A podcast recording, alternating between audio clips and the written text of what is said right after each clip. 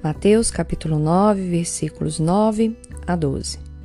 Saindo, Jesus viu um homem chamado Mateus, sentado na coletoria e disse-lhe: Siga-me. Mateus levantou-se e o seguiu. Estando Jesus em casa, foram comer com ele e os seus discípulos muitos publicanos e pecadores. Vendo isso, os fariseus perguntaram aos discípulos dele: Por que o mestre de vocês come com publicanos e pecadores? Ouvindo isso, Jesus disse: Não são os que têm saúde que precisam de médico, mas sim os doentes. Vão aprender o que significa isso. Desejo misericórdia, não sacrifícios. Pois eu não vim chamar justos, mas pecadores. Cântico dos Cânticos, capítulo 6, versículo 3. Eu sou do meu amado, e o meu amado é meu. Pai querido, a tua palavra foi lida e eu desejo que ela entre no meu coração e no coração de quem mais ouvir esta palavra para trazer sabedoria que vem do alto, constrangimento de coisas que estamos fazendo errado, mudança de vida e salvação para muitos. É o que te peço em nome de Jesus. Querida, ah, todos os homens que Jesus chamou precisaram se levantar e seguir o Mestre. Não é diferente conosco. Muitas vezes nós queremos mudanças, mudanças grandiosas na nossa vida, mas nós não fazemos muita coisa. É como se quiséssemos conversar com Jesus ou ter uma vida com Ele, mas para isso a gente tem que ficar sentada. Não é assim que funciona. Se você quer mudar, você precisa levantar de onde você está e seguir o Mestre. Ainda que ele vá e coloque durante o seu caminho pessoas pecadoras. Aliás, deixa eu só atualizar o sistema para você, eu e você também somos, tá? Então, não tem por que a gente ficar julgando muito é, o outro como pecador que não merece o contato comigo, que não merece a minha disponibilidade, que não merece o meu carinho, que não merece o meu corpo, que não merece a minha intimidade, se você e eu pecamos. Esse é um, um detalhe importante nessa história, né? Mas o foco que quero dar aqui para esta palavra é: Mateus levantou e o seguiu, assim como todos os outros que Jesus chamou para andar com ele. Só que ele não chamou para andar só com ele, né? Ele chamou para andar também com publicanos e pecadores, pessoas que eram extremamente mal vistas naquela época. E os fariseus perguntaram para os discípulos por que, que o mestre deles comia com publicanos e pecadores. Por que mestre? Por que o mestre de vocês come com essa gente? Por que, estando em casa, ele não fica somente com santos? Vou parafrasear. Por que você, que é uma pessoa que decidiu andar com Jesus, até se levantou e está seguindo os mandamentos de Jesus, andando com ele, por que você insiste em ficar com esse homem que não segue a lei ou, ou não, não se comporta como você pensa que deveria ser ou como as pessoas pensam que deveriam ser? Por que você fica com esse pecador? Sabe, eu não estou falando de violência e nem de traição, porque a Bíblia fala de quebra de aliança nesses dois casos, né? O próprio Jesus é, fala sobre isso. Mas eu estou falando de convivência entre dois pecadores. Por que então você decide? Porque você come com pecadores. E Jesus, que não foi chamado para conversa, porque os fariseus perguntaram para os discípulos, não para Jesus.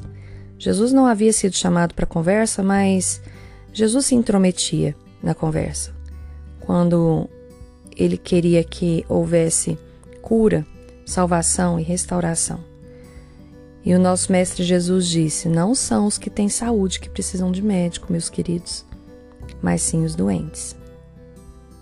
Vocês devem aprender o que significa desejo misericórdia e não sacrifícios, pois eu vim chamar justos, mas não pecadores. O trabalho de Jesus era chamar justos, ou melhor, li errado. Eu não vim chamar justos, mas pecadores. O trabalho de Jesus não era chamar justos, era chamar os pecadores, porque os justos já eram justos. Você já é justa, então haja como tal. Talvez Deus tenha te chamado, você tenha levantado é, e você tem seguido o Mestre, mas ele tem colocado pessoas difíceis na sua convivência, como por exemplo o seu marido, seus pais, seus irmãos, seu chefe, não sei quem, seus amigos, pessoas da igreja, sei lá. Talvez ele tenha colocado e ele vai colocar, porque fez isso desde o início. O que, que ele espera de mim e de você? Ele espera que estejamos com essas pessoas e que possamos demonstrar quão maravilhoso é o amor de Deus, o quanto é bom estar no meio de gente que ama a Deus. Mateus capítulo 28, versículo 19 e 20 fala: Ide, portanto, fazer discípulos de todas as nações, batizando-os em nome do Pai, do Filho e do Espírito Santo, ensinando-os a guardar todas as coisas que vos tenho ordenado. Você não é mãe do seu marido. Se você tem filhos, você é mãe deles. Não é para ensinar como mãe, é para mostrar que guardar todas as coisas que Jesus tem ensinado vale muito a pena traz paz, traz alegria. Mas como é que você tem andado no meio desse povo? Como é que o seu marido vê o seu comportamento? Ele tem acesso à alegria do prazer? Ele tem, ele vê você buscando saúde? Ele te vê buscando é, uma intimidade mais saudável? Ele te vê preocupada em amar, em servir? Ou ele te vê ranzinza murmurando o dia inteiro? deixando seu corpo de lado. E olha que eu não estou falando aqui de estética, porque ela pode fazer parte sim. A beleza foi feita por Deus, tá, gente? A grande questão é que a gente precisa demonstrar para o outro que a gente ama viver e que a gente precisa ser uma bênção. Não é isso? Em ti serão benditas todas as famílias da terra, ser tu uma bênção? Por que a gente não transforma o nosso lar transformando a nossa vida em primeiro lugar e lembrando que, se o Mestre te chamou e me chamou, a gente precisa levantar e segui-lo. Mas quando a gente for segui-lo, ele vai nos colocar no meio de publicanos e pecadores. E talvez o que ele espere de mim e de você é misericórdia, não sacrifícios.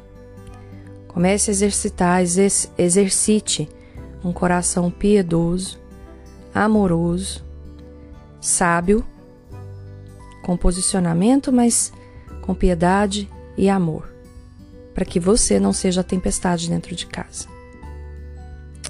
E que o seu marido possa usufruir também de uma intimidade saudável com você, em todos os sentidos e que os seus filhos também possam usufruir de uma intimidade saudável com você na relação entre mãe e filhos.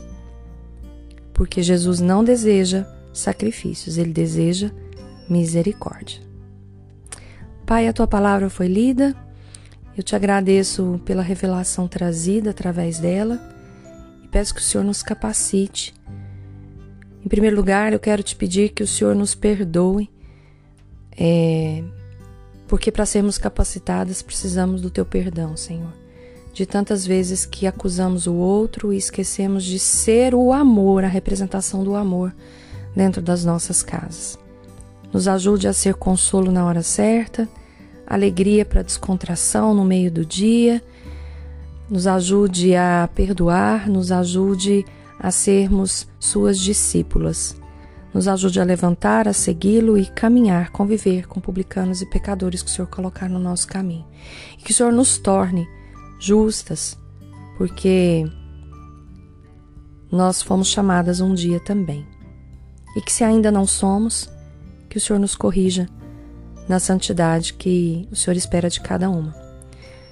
Peço que o Senhor dê uma vida revigorada para cada uma que estiver ouvindo esse áudio a partir deste momento e que haja salvação, cura e libertação nas nossas vidas, para que possamos viver independente das circunstâncias, a alegria de estar contigo e que essa alegria possa exalar o seu bom perfume para quem estiver perto de nós.